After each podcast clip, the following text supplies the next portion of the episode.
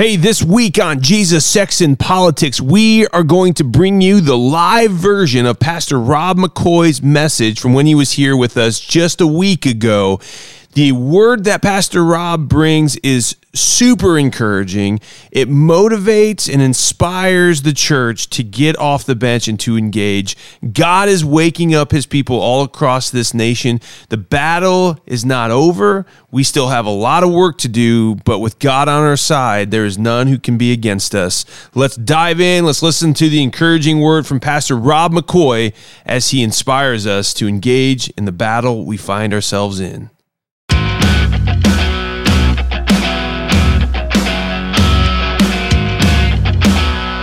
Hey, welcome to the Jesus, Sex, and Politics podcast. I'm Micah. I'm Nathan. And here we talk about all the things the culture doesn't want to talk about. And that might scare you. I want to bring to you a, a man that I have gotten to know this last year. What a blessing. Um, he's the pastor of Godspeak uh, Calvary Chapel out in California. And uh, my wife and I got to go out with Micah and Susan and just get to meet him and just fell in love with him. It's, it's one thing to respect a man first, but we also fell in love with you. And, and uh, Rob McCoy is a, um, he is really a great influence in our nation today in way of helping the church get mobilized. He's working with TP USA Faith, Charlie Kirk, and uh, we want to invite him to come. He's a good friend.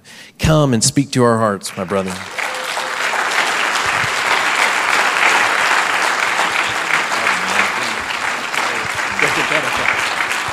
Thanks, everybody. I uh, he says he he loves me, and uh, I'm not used to men saying that to me, um, but I love him as well, and um, so I, I love you as much as a man can love another man and still be a man. How's that? you and your wife are treasures. Love you both. Uh, we, they got a chance to come out to California because we did the first ever uh, pastor summit with uh, TPUSA Faith. And um, if you don't know what TPUSA Faith is and all these uh, posters behind me, uh, it was uh, a brainchild of Charlie Kirk and myself that occurred when, and, and um, Charlie calls, I call Charlie my friend, he calls me his pastor which uh, he's on the road 330 days a year, so I don't know what that really means. He's never at church. I'm going to have to kick him out now. Um, and, and how I met Charlie, I, I, don't do social media for the most part. I mean, I do have accounts, but I'm not the one who does them. Someone else does them for me. I never go on Twitter. I just, I, I just, it's a cesspool. I have no interest. Um, and, and, especially when we defied the governor and people were just, you know, shoveling hate on top of us. And I, I just, you know, just clueless as to everybody hating me. Run into them in the supermarket, and I always had something nice to say because I had no idea they hated me. Um, but, but God brought our paths together serendipitously, and it doesn't make any sense. Um, and Charlie and I became friends, and then um, that, that, that friendship grew and um, I, I, turned to him one day as I'd been traveling with him quite extensively during the campaign. And as I was uh, traveling with him and seeing that the man matched the message and the message matched the man, uh, I, I, saw in him a man who loved the Lord and his character. There's three things that bring somebody of influence down it's gold, glory, or girls. Um, and he wasn't susceptible to any of those. He was one of the most honorable men I'd ever met. I observed him in the most trying of times. We've been on the road nine days, and I think uh, 12 or 16 states. It was exhausting, four to five hours of sleep a night. And here I am trying to keep up with a, at the time, I think he was 26, I was 56. It's like, this isn't fair. Uh, he's boundless in energy. Um, and I, I, I, said, Charlie, why don't you come and speak at our church? He goes, I don't speak in churches. I said, Why is that? And he goes, That church didn't want me. I go, Well, we do. I said, Why, why wouldn't they want you? He goes, Well, I'm, I'm the CEO of a secular 501c3. We have atheists, agnostics, there's some homosexuals involved in Turning Point, and, and the church just doesn't want me. I said, Charlie, there's people in our church that have spoken that are, you know, CEOs of companies that have the exact same configuration as Turning Point does You've never professed to be a Christian organization, but you've never compromised your Christian faith and you've never shied from, from speaking of it. And you've been outspoken, as a matter of fact, and, and bold. And you've, you've never compromised your beliefs. I said, Charlie, Galatians chapter 3 says that the law is, is a school teacher, a guardian to point us to Christ until faith comes. You're contending in, in the public square for, for laws that would point people to Christ until faith comes. Our founders called it the laws of liberty, or excuse me, the laws of nature and nature's God. I said, Charlie, you are doing a service to the body of Christ because you're getting all these young people rowing in the streams of liberty. And liberty's not man's idea, it's God's idea. And, and the further upstream they go, the more they realize the source is Jesus because as Pastor Nathan had pointed out, uh, 2 Corinthians 3.17, where the Spirit of the Lord is, there's liberty. I said, Charlie, you're, you're doing the work of the Lord. Come and speak. He goes, well, okay. They're not going to hate me? I go, no. They're going to adore you.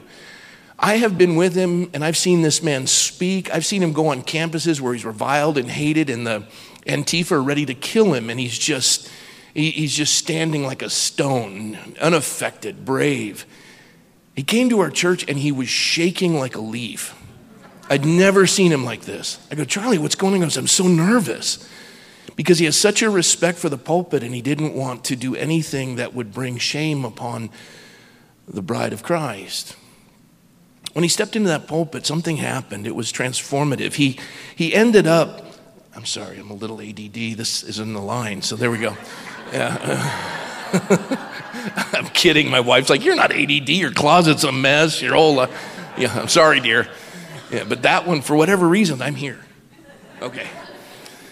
And, and, and Charlie just, when he stepped behind that pulpit, the giftings of the Lord are irrevocable. And that calling came to fruition. And now um, I got a call from Jack Hibbs, who's a pastor of Calvary Chapel, Chino Hills. He said, Rob, I want you to come out and do a Wednesday night service. You do a Wednesday night service for Jack Hibbs, you become Christian famous. And I'm like, wow, Jack, really? I mean, I have a gift of preaching a church down to a manageable size. Are you sure you want me to come? And he says, No, we want you to come. I go, Jack, you don't want me. I said, I'll tell you who you want. There was just a young guy who spoke at our church this Sunday. His name's Charlie Kirk. He goes, I've heard about him. I go, You need to have him. He goes, I don't know. I've heard things. I go, What have you heard?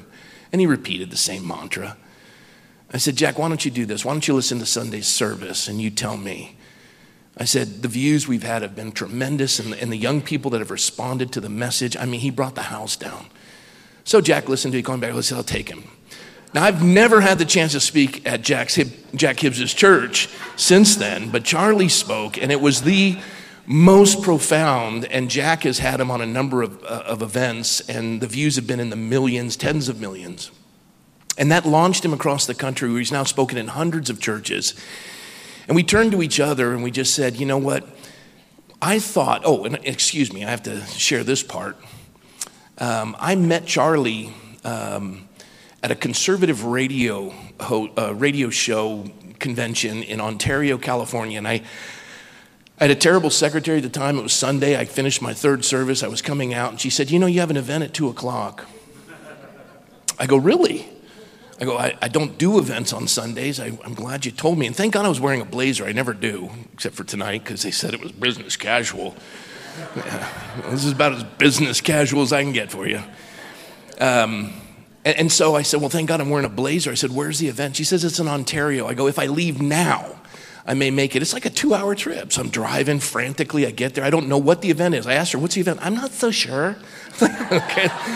Bless your heart. Look at you. Yeah. She loved people and she had great ministry, terrible administrator, bless her heart. So, so I drive to Ontario, I get there, I realize there's 3,000 people there. I walk into a green room, there's Dennis Prager and can, uh, um, uh, Larry Elder and, and Eric Metaxas. I'm like, hmm. And there's Charlie Kirk. And my son had told me about Charlie. And I had seen him once at the CNP with Lila Rose, and he was real young back then, and he, I, I liked his fire, but I'd never met him, never listened to a video.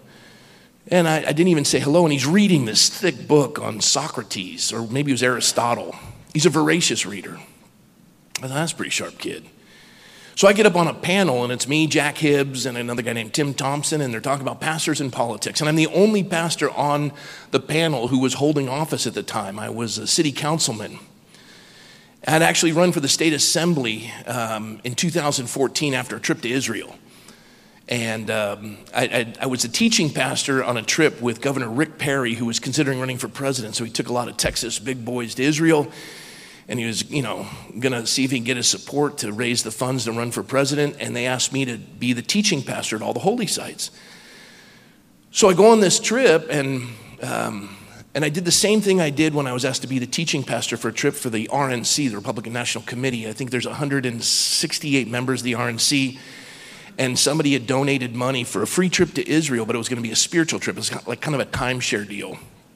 You get to go to Israel, but you got to listen to a preacher. They're like, oh.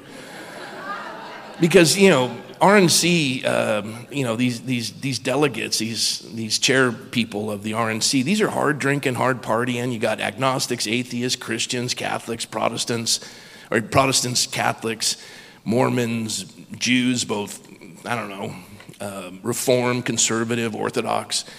I mean, it's, it's a potpourri of people. Um, and, and, I'm a little nervous, and I'm supposed to be the teaching pastor. And I think we took 86 of the 168 members of the RNC. And we get to the Mount of Beatitudes. And it's the first place we're at, and they've had this long trip, and they're all jet lagged, and they drove in from Tel Aviv or Netanya, which is the coastal city. We get to the Mount of Beatitudes, and thank God it starts raining. So they all have to gather under the awning on the Mount of Beatitudes. And my introduction from the host was, Well, this is Rob McCoy. He's a pastor, and he's going to be sharing with you. And they're all on their phones. They're like, Oh, here we go, timeshare deal, you know. And it was a tough assignment. And I had been praying what to say, and I took a Stephen Mansfield book and I said, um, You know, we're an eclectic group. We don't have a lot in common. I'm a Protestant Christian minister. There's a lot of Catholics here, Mormons, there's Jews, there's atheists and agnostics. Um, there's a lot of folks who have different sexual preferences than I do. I said, but um, I want to share with you because the only thing we all have in common is that we're all members of the Republican Party, which was established in, I think, 1857 by 21 people in a church in Ripon, Wisconsin, for the sole purpose of abolishing slavery. And they got a backwoods Kentucky boy who was, uh, it only held a congressional seat. It failed in most of all of his elections. And he ended up winning the presidency. He, he, he came to Washington, and the states had already seceded from the Union, and he came under protection. Many said, which has never been confirmed, that he had to dress like a woman so he wouldn't be assassinated. He gets there, and his first inaugural address was profound. Scripture was prolific. He ends up, as they enter into war, and the South bombs Fort Sumter, he watches as they begin to lose every battle. It wasn't until Lee invaded the North and came to Gettysburg, July 1st to the 3rd, and the tide of the, of the war turned. Grant became the commander of the Union forces. And he threw so many Union soldiers at the Southern forces that he basically broke a meat grinder. The death toll was rising. People were sick of Lincoln. They wanted to settle with the South. He knew he wasn't going to win re election. He turned to Frederick Douglass, the first black man invited into the White House, not as a slave or a servant, but as a human being. He said to Douglass, he said, Listen, I need you to get south of the Mason Dixon line and tell every black man and woman to get north because when McClellan wins the office of presidency, he's going to seal the border. And we need to let those folks be free. Frederick Douglass was amazed at the man and realized he had character. Of course, we know that Sherman marched down to the South and the war began to fall in the favor of the Union, and victory was imminent. And Lincoln, for the first time in 39 years, wasn't since uh, Andrew Jackson, he was the first president to win a second term. And on his inaugural address, he, he spoke in such a way that people saw the hand of God there was mercy in his words, but he invoked the Lord in the judgment upon the nation. 650,000 people lay dead on battlefields scattered across both the North and the South. He was reviled by many. And as the war was coming to a close and the second inaugural address had been given and victory was imminent, he finally had a moment to spend with his wife, and they were going to Ford's Theater. And I turned to these Republican National Committee members and I said, I want to share with you the last words of the very first Republican president. He said, as he was riding with his wife in the carriage, and they got to the theater late because it had the first time they'd been able to hold hands. And one of his sons had died of a disease. They'd lost two children. Uh, Mary Todd Lincoln had gone through some real manic issues. And Lincoln is holding her hand, and they get to the theater late, and they could only find a major and his wife, which was humiliating for a president of the United States to sit with him in the presidential box. No one stood when his name was announced. Uh, it was called My American Cousin. That was the play that night. As he sits down in the presidential booth, John Wilkes Booth, who wanted to assassinate him at the second inaugural, was actually there and he had pried the door open and he was prepared to approach the back of his head with a derringer and shoot him. And as he crept up to the president with the gun in his hand, Lincoln, holding Mary Todd Lincoln's hand, said these final words to her. And this is confirmed by the curator of the Lincoln Library, and Mary Todd Lincoln herself. He said, My dear, when this is all over, meaning the war, I long to walk with you in the footsteps of our state, of our Savior in the streets of Jerusalem. Bang. April 14th, 1865, he gets a bullet to the back of his head. That's the reward for lifting the scourge of slavery from the warp and the woof of the fabric of our country. He lived to the next day, April 15th, 1865. He died on Good Friday. And you know what the pulpits in America said? They didn't celebrate the great emancipator. They decried the fact that the President of the United States died in a theater on Good Friday. That's called moral pietism. It's nauseating. Lincoln had never professed membership to a church, had never been baptized, but there was never a man who did more for Christendom than Abraham Lincoln. And it was all political. All political. He paid the price for it, changed the course of a nation, and held the Union together. And I turned to these RNC members and I said, That backwoods Kentucky boy who'd ever, never had a formal education, who'd been drinking from the streams of liberty his whole life, longed to come to its source. And you're now able to stand where he never could. I'd encourage you for the next 10 days to drink deeply. And I walked away. We baptized 43 of the RNC members that had come in the Jordan River. Many of those folks hold positions of great authority. One in particular was Sean Spicer. I met him. I didn't baptize him, he was a believer, but we had a long talk and he reconfirmed his faith. I sent him a devotional, actually, two. I said, Give this to someone else that you may think needs it. He was, yeah, you don't know who he is. Well, okay, never mind. I'll leave that alone. When I was on that trip with Rick Perry in 2014. Shannon Grove, who was an assembly member in California, told me I should run for office because I knew all my elected officials. And I, I said, I don't know. She called me later and she said, The Lord told me you're supposed to run. I said, Well, He didn't tell me, you know. I, I didn't know you had a bat phone and try to find that. And I prayed about it, and so did my wife, and we both realized God had said yes. And I didn't know the first thing about the assembly. I knew it was the lower house, but I had no idea what it did. And she said, You'll figure that out. And I did. Threw my hat in the ring. And, and, and the verse God gave me as I prayed about it was kind of shocking. This is how he confirmed me to run. I think it's Job 13, 15. I remember what it says. Yea, though he slay me, yet will I praise him. Isn't that sweet? Just think so much. And I figured it was just going to be a tough election, and it was. They broke my window, keyed my car, death threats. They came after the church, came after the school. I mean, it was. I found out things about myself I didn't even know. and dug through the trash, and it was awful. And my own party, the Republican Party in California, spent a million dollars against me as I was the only Republican standing. There were three. Two dropped out. I was the last one standing with two days to go before the filing period closed.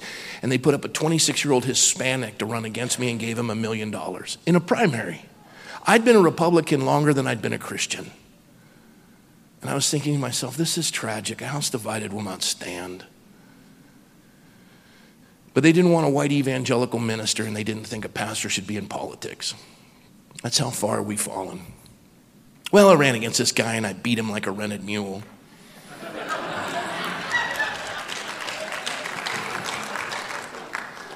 but I was out of money and I ran against the Democrats. Jacqui Irwin, who now sits in office, was my competitor.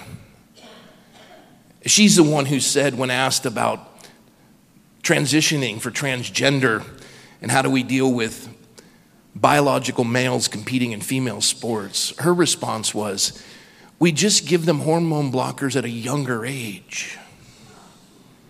We don't give hormone blockers to pedophiles and serial rapists in prison because we consider it inhumane. But in California, we can give it to children without parental consent. We're in trouble. And that's the woman who I was running against. And the Democrats spent $6.3 million against me. I didn't, I didn't lose by much. As a matter of fact, it was very, very close. But it was the last time that the Democrats had a, uh, didn't have a supermajority in the Assembly or the Senate because they had lost so many races because they had spent so much money in mine. So they asked me to come and speak at the California Republican Convention. I'm like, I lost. They said, Yes, but you took 6.3 million bullets and I got to come and speak. Then they said, Well, you should run for the seat she vacated, which was the city council, Thousand Oaks. I said, I'm tired. And they said, We'll do it for you. I ran. I gave it the best I had, but I was exhausted. I ended up winning that night by 52 votes. You know what they call the guy who wins by 52 votes? The winner. yeah. I ended up winning re election by over 4,000 votes my second term of office on November 8th, 2018, there was a knock on my sliding glass door close to midnight. And um, it was my daughter. She says, Daddy, you have to answer the phone. I've been trying to call you. I said, What, sweetie? She says, There's been a shooting at the borderline. The borderline was a country western dance hall where our young people would go to do country western dancing. It was college night, and a lot of kids who had survived the Route 66 shooting in Vegas were there a reunion to encourage one another. When a gunman came into the borderline and killed 12 of our young people, including two kids from my congregation. I showed up at the command center that night and stayed there till about 2:30 in the morning as we had been broadcasting an 800 number that parents could call if they wanted to know where their child was. If they were in any of the local hospitals, this was a number they could call. But the parents who remained at the command center, shivering cold, weren't getting word.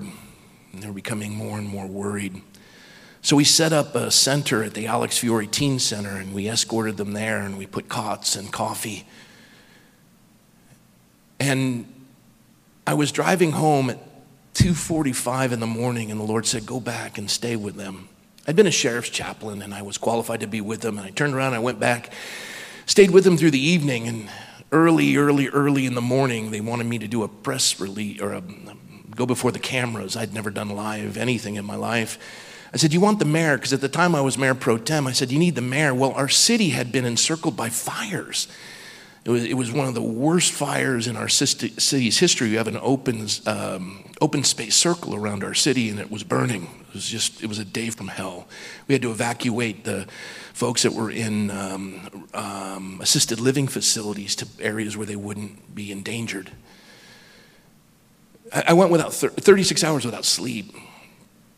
And I remember they said, You need to come out. The mayor said, You got to do this because he was, he was a firefighter and he was out battling the blazes. And I step in front of cameras across the nation. And I remember looking at reporters and I would say, Evil has visited our city. And they would ask me questions. I would respond with the answers. And at the end, I'd look at the reporter and I said, Can I ask you a, a favor? She says, Anything. I said, Would you and all your viewers please do this for us? Would you please pray for us? And she would start to cry. I have it on film, three different reporters crying.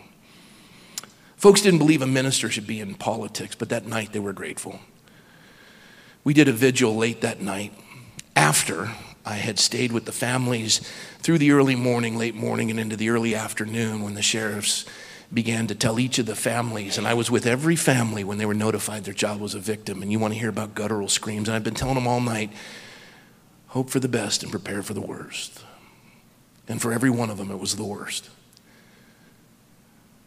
I love my city. I went to every funeral. I officiated two of them. It was a profound time. The vigil that night, my opponent came up to me sobbing and said, I wish you had been there when my daughter was murdered. I didn't know she had lost her daughter. She hugged me and she said, I'm so proud that you are on the council. She was a very liberal, left leaning Democrat. People are not the enemy, they're the opportunity. A missionary goes where he's not loved but needed and stays when he's no longer needed but loved. I stayed in that position and I became mayor eight days later. We finally got a park dedicated to the victims and the survivors and the families on the anniversary. Sandy Hook still doesn't have a memorial, but we got it done. We did it during my time there. I was going to win re election overwhelmingly. I was beloved. And then 2020 a virus with a 99.7% survival rate, the government saw reason to overreach and, and, and enact tyranny upon its people. Governor Mussolini is our governor. Uh, very endearing term I have for him.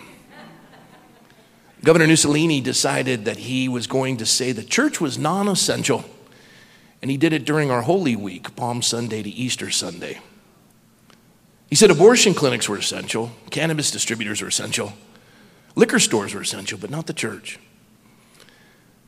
Well, none of those are covered by the First Amendment. Congress shall make no law respecting the establishment of religion nor forbidding the free exercise thereof. Sorry, Governor, uh, you don't get to call the bride of Christ non essential. I'm a shepherd of the bride of Christ. Matter of fact, I'm married to Michelle, my wife, my bride and you want to call her non essential governor, you'll be picking up your teeth with your broken arm. That's not a threat. Don't put me in jail. But don't you dare say it. That's just the way it is. Nobody, and I don't care how powerful the governor is, he doesn't have the right to call the church non essential. He doesn't get to divide us between essential and non essential. We're not doing medical apartheid in our country anymore. I'm done with that.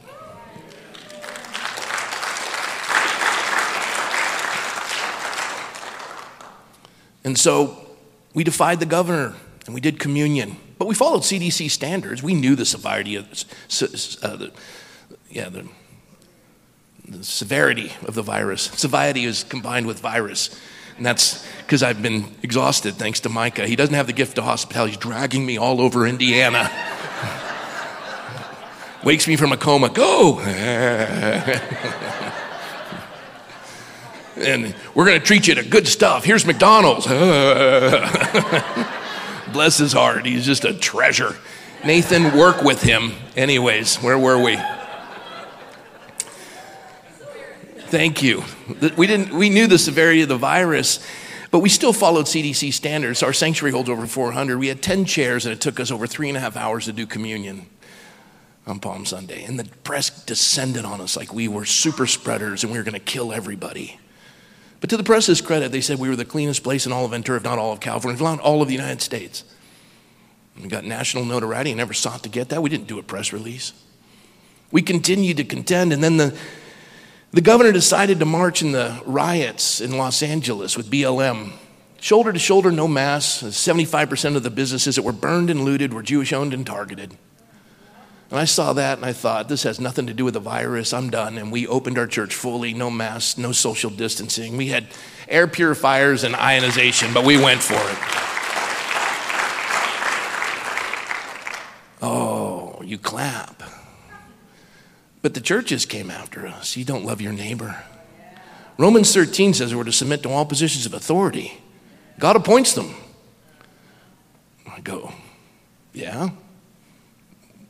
I don't understand your point. You're supposed to submit. Oh, you think Romans 13 means unlimited submission to tyranny. You're a moron. Number one verse quoted in Nazi Germany, by the way, to bring the church to its knees to Adolf Hitler. Tyrants love to misquote Romans 13, and spineless pastors do too. Use it as an excuse for your apathy and inactivity. Well, it was a preacher by the name of Jonathan Mayhew. He died in 1766. And John Adams, who was one of the presidents of the United States, signer of the Declaration of Independence, it was John Adams who said that Jonathan Mayhew was responsible for the War of Independence because he coined a phrase called disobedience to tyrants is obedience to God. And he had gleaned that from his exegetical study of Romans 13 because he read what every one of us has read that God appoints all positions of authority. We're to submit to them, but he also read they're there for our good. If you do evil, be afraid, for they are a minister of justice to execute wrath on those who would do evil. And he said, The government's there for our good, the authorities are. And when they cease to do good, they cease to be the authority. You see, from John Locke, and Montesquieu and others, they came up with the understanding that we have inalienable rights by God, and no man was born to be the saddle of another to ride. We've been created equal, not in capacity, but in dignity. Reverend Hooker is the one that put it forward in 1837 that became the Connecticut Constitution, which was instrumental in our Declaration of Independence so eloquent that when in the course of human events it becomes necessary. It wasn't written for America, it was written for all men for all time. We hold these truths to be self evident. Jeffersonian way of saying any idiot can understand this. We hold these truths to be self evident that all men are created equal, endowed by their Creator with certain inalienable rights, among those being life, liberty, and the pursuit of happiness. By the way, they did it in that order because life is critical, because liberty and happiness are of scarce little value if you're dead. We're a nation of life, though we've aborted so many, murdered them. And I'm not saying that to bring condemnation because every family in this room has suffered from abortion. There's now, therefore, no condemnation for those who are in Christ Jesus. It's the same thing we went through. Everyone in, in the United States in the 1850s and 60s had been complicit in slavery in some capacity. Silence in the face of evil is complicit with evil itself. It's called tacit submission. But folks had finally come to a place to say, you know, I'm wrong. And now we have the 13th Amendment. The president got a bullet to his back of his head to lift that. But here we are with the greatest scourge on our nation, the obliteration of generations of children violently. The least of these. And our founder said, no, it's life. Then liberty. Liberty is different than freedom. Freedom, Thomas Jefferson said, is having choices. If you have $100 and you go into a restaurant where everything on the menu is $100 or less, you have the freedom to buy anything on that menu. But if you, you come out with that $100 and somebody comes up to you with a gun and takes $25, you have 25 less dollars and you have 25% less choices. They take 50%, you have 50% less choices, right? The government can do the same thing with taxes and they both have a gun, and the results are the same. If they take it all, you're known as what's called a slave. And the bigger the government, the smaller the citizen. And a government big enough to give you everything you want is big enough to take everything you have. And our founders wanted to make it small. And so they decided to do something different that had never been done in 6,000 years of recorded history. They created a constitutional republic. they looked at Isaiah 33 22. The king is our, the, the Lord is our king, our lawgiver, and our judge. And so they thought, hmm. Now, the psalmist says, and Jeremiah points out that the heart is deceitful above all else. We better divide these powers because power wants to concentrate. Genesis 11, the Tower of Babel. And if you don't think God's a nationalist, just read about the Tower of Babel. He is a nationalist. He created nations. He also said we're to make disciples of all nations. He didn't say make converts. he said make nations or make disciples of all nations. Nations are boundaries, borders, and constitutions. You'll be judged individually, but nations will be judged corporately for how they have allowed their citizens to seek God. It's critical. Religious freedom is so critical. And so when they created this three branches of government based on Isaiah 33 22, They started with the eloquence of the preamble We, the people of the United States, in order to form a more perfect union. They made you the sovereign. How do you feel? You've forgotten who you are. You are the freest people on the face of the earth. You represent 4% of the world's population.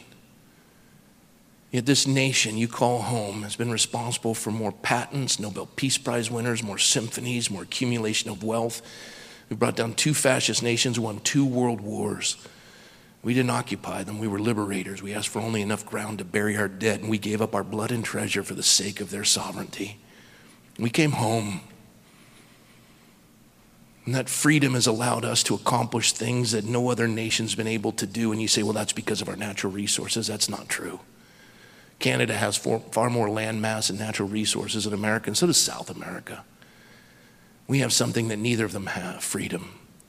Freedom what? Freedom to worship. You see, the laws are the wise restraints that make men free. How do laws and restraints make you free? You apply restraints towards evil in order to pursue excellence. Any athlete in the room understands this. I was an All American swimmer. You know, looking at me going, looks more like a buoy now. Stop it. I wasn't in a competition with Nathan and Micah. This is, this is body by, well, I guess McDonald's now. There's more of me to love, I keep telling my wife. That didn't work very well. But in this idea as an athlete, while my classmates were partying on Friday night, I was in bed by nine o'clock, up at four, in the water by five, two hours of swimming until seven. Excuse me, that would be during the week, three hours on Saturday. The only day I got off was Sunday. And then I'd do it again. Four years, I never missed a practice, trained under Michael Francis Troy, who swam at the Indianapolis Athletic Club under Doc Counsilman, two time gold medal winner, broke his own world record seven times, 200 meter butterfly on the cover of Sports Illustrated magazine, a United States Navy SEAL, two tours of Vietnam, and to this day, he's still re- re- revered as the toughest instructor in the teams in Coronado, California. And he was the same way as a swim coach. That man, He's gone to be with the Lord, and I had the privilege to watch him raise his hand to receive Christ in the service. That man instilled in me a work ethic to understand that you apply restraints towards evil in order to pursue excellence. You want to stand on the block and get the medal, then you got to go to bed at, on um, time and you got to practice. Patrick Mahomes wins a Super Bowl at a young age, and I watched that game eating big bowl of potato chips and drinking a Coke on a Barcalounger. I'll never enjoy football the level of excellence of Patrick Mahomes because I am not applying restraints. But let's go further with that. You see, that is in a plaque on a stairwell in Harvard Law School. And it's from a 1911 commencement speech that's invoked every year at the grad, to the graduates of Harvard. The law is a wise restraints that make men free. Well, where's that come from? It comes from three to five million Jews who were living in slavery, building pyramids in Egypt under the tyranny of Pharaoh, crying out to God for a deliverer. God sends an 80 year old man by the name of Moses. Moses approaches Pharaoh. On behalf of these three to five million people, he says, Let my people go. Pharaoh says, Who's God that I should obey him? He doubles the brick output, reduces the materials. And you know what the people do? The three to five million people who want liberty and want freedom, you know what they do? They want to kill Moses. People want freedom, they just don't want to work for it or suffer for it. Only one in nine Americans fought in the Revolutionary War. Not you all. You're here. You're the one in nine. Moses wasn't deterred. One man in God constitutes a majority. He continued 10 plagues. Pharaoh relents at the death of his son, lets them leave with the wealth of the Egyptians, and realizes he's losing his slave economy, sends the army after them, which God drowns in the Red Sea. They build a memorial on the other side of the Red Sea because God uses a word that tonight I want it to resonate and echo in your head. Remember. Remember who you are To whom much is given, much is required. You're Americans. You're not to be ashamed of it. Americans' failures are universal, but her successes are unique. It's an amazing country. The most giving country on the face of the earth. Over 80 cents in every dollar in evangelism comes from this nation.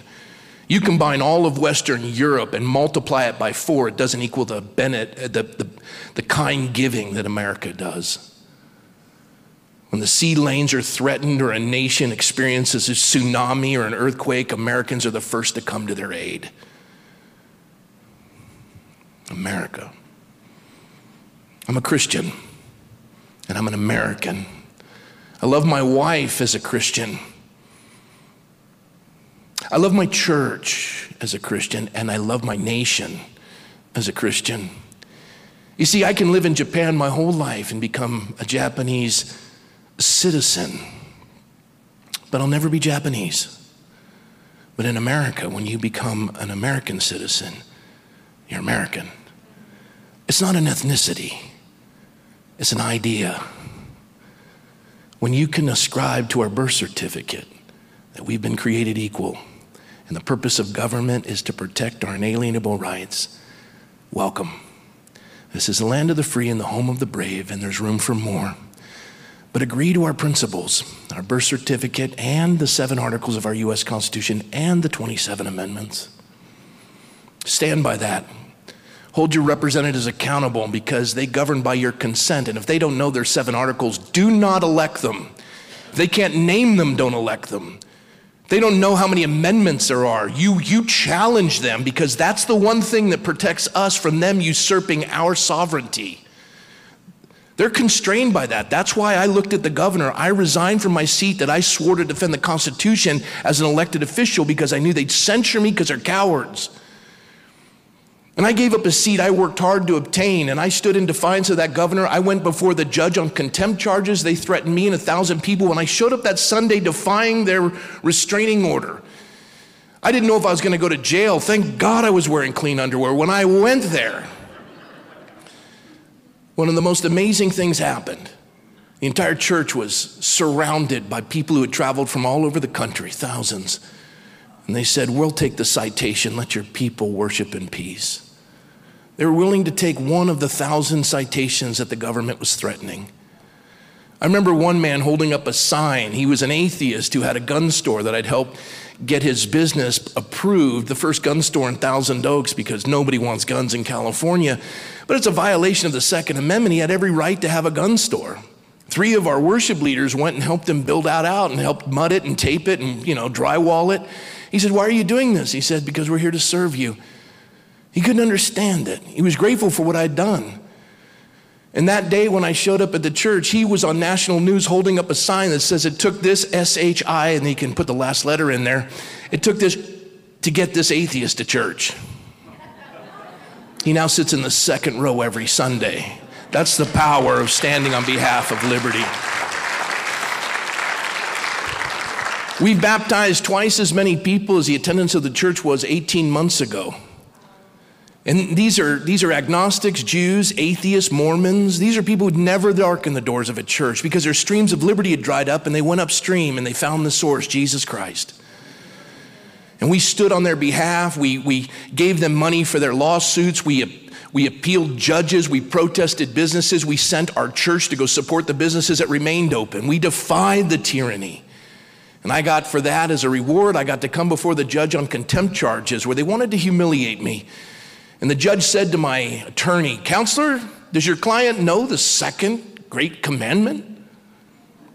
I said, Judge, may I answer that? He says, Please do. I said, Judge, I think you're referring to love thy neighbors thyself. I am. I said, Judge, well, the first commandment is love the Lord your God with all your heart, soul, strength, and mind. Love your neighbors yourself. And on these two commandments hang all the law of the prophets. I said, Judge, I do love my neighbor. I love the abused who've been quarantined with their abusers. I love the elderly who had to die alone by your tyranny and your edicts from the bench. I love the 65% of the small businesses that will never reopen because you've devastated them by your Machiavellian process. I love the kids who had a 0.00002% chance of death, whose schools you've shuttered and ruined their childhood, who have the highest overdose, depression, and suicide rate in generations. I love them. And, Judge, it's coming at a cost $3,000 that you've placed on us every time the doors of our church are open that have now amounted to $300,000. Yes, Judge, I love my neighbor. I love my neighbor. Do you? Now I have to say something. And I've asked this question all over the country, and I'm not asking you tonight to raise your hand. I don't even want you to answer it out loud. Just think in your own mind. Did you take the vaccine because you believe in its efficacy or because you didn't want to lose your job? Or you wanted to see your grandkids? There's been almost 40,000 deaths ascribed to the vaccine adverse events reaction site. There were 200 deaths for the swine flu, and we shut it down. We've allowed them to, to fire people. Medical apartheid. And the question I ask people is what was the why in what you were doing? Was it because God told you to, or was it a fear of man? We're, we're, as Christians, that's, that's not an option. Victory is not determined by the outcome, but by the obedience. We're to stand in defiance of tyranny that would seek to enslave because when, when the Jews were released from, from Egypt and they got to the other side, and God says, Remember who you are. You were once slaves and now you're free. And he, he, he instituted the Passover, which is the longest running family meal in world history. It's the one that Jesus did on the night he was to be betrayed. And, and, it's, and it's to remind everyone you were once slaves, you're now free, and Christ has come to set the captives free. And they get into the wilderness and their shoes don't wear out, their clothes don't wear out. There's manna every morning, there's water where water didn't exist. Quail are blown off course when they whine about meat. They leave with all the wealth of the Egyptians, miracle after miracle after miracle after miracle. But the greatest miracle of all time Moses goes up on Mount Sinai, and God gives him a downloaded moral app, the Decalogue. First five commandments are relationship with the Lord, second five with each other. He says, Teach the children and put it in the center of the community. He comes down from Mount Sinai, and the entire nation, under the leadership of Aaron, the millennial, is now in a rave party with a golden calf.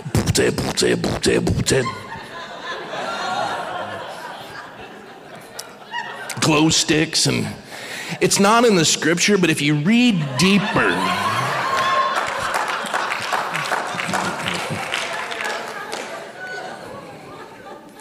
Moses does what God said. He instructs the children. He places it in the center of the community, and here's the greatest miracle. Three to five million people lived together for 40 years without a police force or a standing army. Because from the moral law came Leviticus, Numbers, and Deuteronomy, civil law.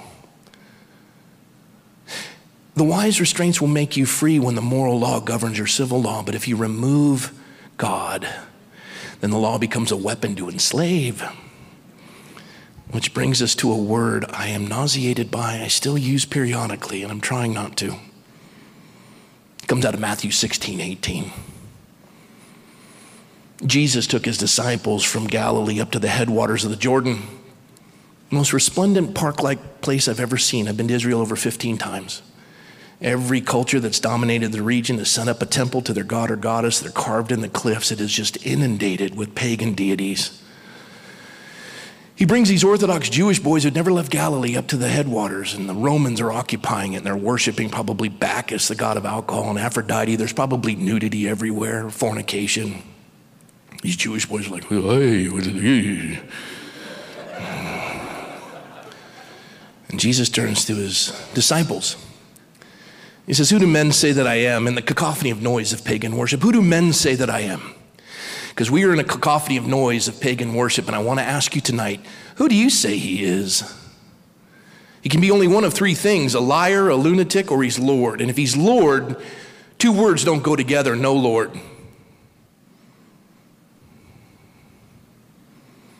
And Peter said, You are the Christ, the Son of the living God. You're the Messiah. You're not a liar. You're not a lunatic. You are my Savior.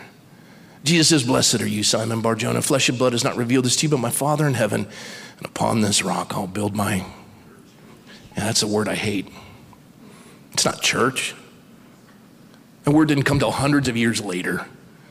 Matter of fact, the first English speaking Bible ever printed, done by Tyndale from the original language, he translated it correctly, and for that one word, he was hung by the king and his remains were burned. He translated assembly. Jesus didn't use a religious term. He didn't say synagogue and he didn't say temple. He said ecclesia or ecclesia. Aristotle had defined it. It's the Greek city state. It's where you'd gather for the welfare of your city, deciding on imports and exports and taxes and roads. Eleutheria and isonomia were the two words on the top of the building when you'd enter in, which spoke about liberty and equality. Sound familiar? And so when you read that passage, upon this rock I'll build my public square, my assembly, my city hall, and the gates which enslave will not prevail because the wise restraints will make you free because you're contending on behalf of your neighbor. And the Bible says for one of these little ones to perish or to struggle or to, or to be damaged, it's better for you to have a millstone tied around your neck and cast in the deepest ocean. If you're not in the arena, in the public square, contending against the gates of hell for the sake of these least of these, what are you doing? I don't do politics. Politics is dirty. So's the church. What's your point? I'm tired of voting for the lesser of two evils. I hear it all. Unless Jesus is running for office, you're always voting for the lesser of two evils. What's your point? You can't use your eschatology as justification either. Calvary Chapels, of which I'm part of, are pre trib, premillennial, and we only look at the geopolitical horizon for the soon return of Christ. He's going to rapture us. We don't know the day or the hour. I want him to come. I want him to come earlier. I didn't. I was tired because of Micah, uh, but I, am uh, let him come now. I'm ready. When he, when he finds me, I'm going to be busy working. Because Jesus said, occupy until I come, do business until I come. But to use it in saying, well, you're, you're, you're, standing against the will of God because it's a one world government, it's an unstoppable force, then you didn't read Jeremiah 18 when God said to Jeremiah at the potter's house, If I intend evil for a nation and they repent, I'll relent from the evil I intend. Put that in your pipe and smoke it. He didn't like that. That was awful. I'll stop. Let me retract that. How y'all doing? Tough crowd. Folks, our God is a God of hope. And if this is what we're communicating to our young people, that we're more content on the rapture than we are contending for their future, a nation grows great whose citizens plant trees of the shade they'll never know. This is the only generation in America that sacrificed the life expectancy of their children so that grandma and grandpa could live longer. You shut their schools.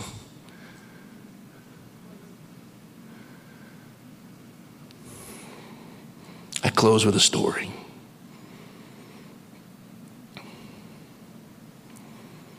May 12th, 1780 the darkest day of the revolution to that point. The British needed a new strategy, they were losing. They knew they had sympathizers in the north they called Tories, so they took all their forces and moved them south to the southern colonies. They figured if they could break the south where the strength was, the Tories would fall in line. General Clinton took all these British soldiers and attacked Charleston. He devastated them. It was the greatest loss in the War of Independence. We lost 7,000 Continental soldiers in the darkest day in American history. Everyone thought it was over. It was Benjamin Rush, Dr. Benjamin Rush, signer of the Declaration of Independence, father of the public schools in a good way, American Bible Society founder. He turned to John Adams and he said, Will we survive this? John Adams said, If we fear God and repent. A week later, the true darkest day in the War of Independence descended upon the North. From Bangor, Maine to New Jersey, you can read it. They still don't know what it was, but at noon, darkness fell on the land and consumed it. People were frightened and overwhelmed and scared to death.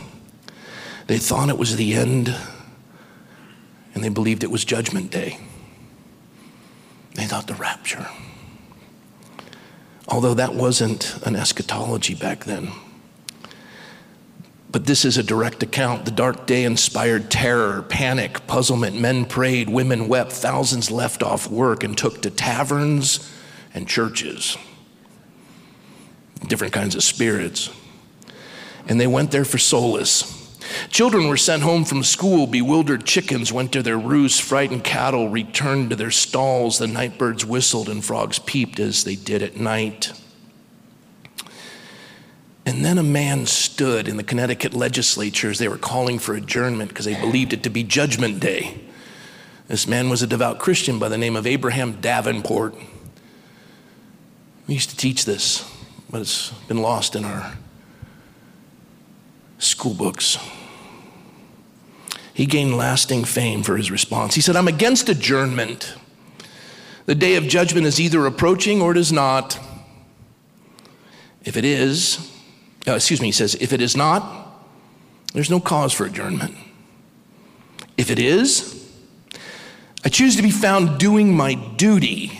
I wish, therefore, that candles may be brought. It's not over, folks. Kids are looking at you wondering if you care about their future. And if the church doesn't do what they're supposed to do, they have more hope following Greta Thunberg because if she can stop cows from flatulating, they have a future. These young people, things are caught, not taught. They're looking for you to set the example. My kids were thrilled when I stood in their defense. Reverend Dr. Martin Luther King Jr. said the church must be reminded that it is not the master or servant of the state, but rather the conscience of the state. And it must be the guide and the critic of the state. It's never its tool. And I say to you in closing what my godfather said to me my godfather, died at 100 years of age. At 99, he was still driving and doing 100 sit ups a day. He did them in increments, but he said movement was life. And he still drove, not well, but he drove. I was running for the state assembly and I was in the primary. They'd carpet bombed me and attacked my church and my school. I'd been threatened and window broken, car was keyed. I was out of money. I didn't want to go to my mailbox and see another hit piece on me. I was going to miss his 100th birthday. My mom was dead with lung cancer. My dad was in a home with Alzheimer's. So I drove down to Coronado to visit him. He had lived in the same home for the 50 years I'd been on this earth. And he was a profound man. So he was the patriarch for all intents and purposes, my godfather. I'm named after him. His name is Robert Broussard Early, Rear Admiral Robert Broussard Early. I'm Robert McCoy. He was the highest ranking survivor of the attack on Pearl Harbor at 99 years young. He was a lieutenant on the U.S. Cassin on December 7, 1941. I came to his house and I sat down. He said, How's it going? His voice just shuddered you. He said, Uncle Bob, I feel like I've led these folks on a rosy road to nowhere. I'm getting carpet bombed by my own party. I just, California's going to hell in a handbag, and it's just overwhelming. And in the middle of my whining, he puts his hand up, shaking with age, but still strong. He puts it up, and I'd never heard him angry in 50 years. He puts his hand up and goes, Stop it! Nothing like being spanked by a 99 year old man. It paralyzed me. He said, Rob, you don't know tough. I was 16 years old in the Great Depression. We didn't know where our next meal was going to come from. And it had not have been an appointment to the Naval Academy, I would have never received a college degree. And you, Rob, being a history major, don't realize that we had the 17th largest military on the face of the earth because we were in isolationist mode. And I was in Pearl Harbor on December 7, 1941, when they sank half our Pacific fleet. They sank my ship, the harbor was on fire, and I pulled my shipmates out of the water dead. The next day, we took on a two fronted war against two fascist nations. We lifted that fleet from the bottom of the Pacific Ocean. We brought both of those fascist nations to their knees and floated that same fleet into Tokyo Harbor to accept the surrender of the Japanese. We came back and cut federal spending and started the greatest industrial revolution in our lifetime. Now quit your whining and go finish what you started. And I have to say this to you You're like, I've worked hard. I brought a pillow. I watch Tucker. Do poll watching. Walk precincts. Get in the game. The next generation is looking us for leadership, and God's not finished with America. This nation, conceived in liberty and dedicated to the proposition that all men are created equal, will not perish from the face of the earth. And Indiana is going to set that example. God bless you guys and light it up. Amen.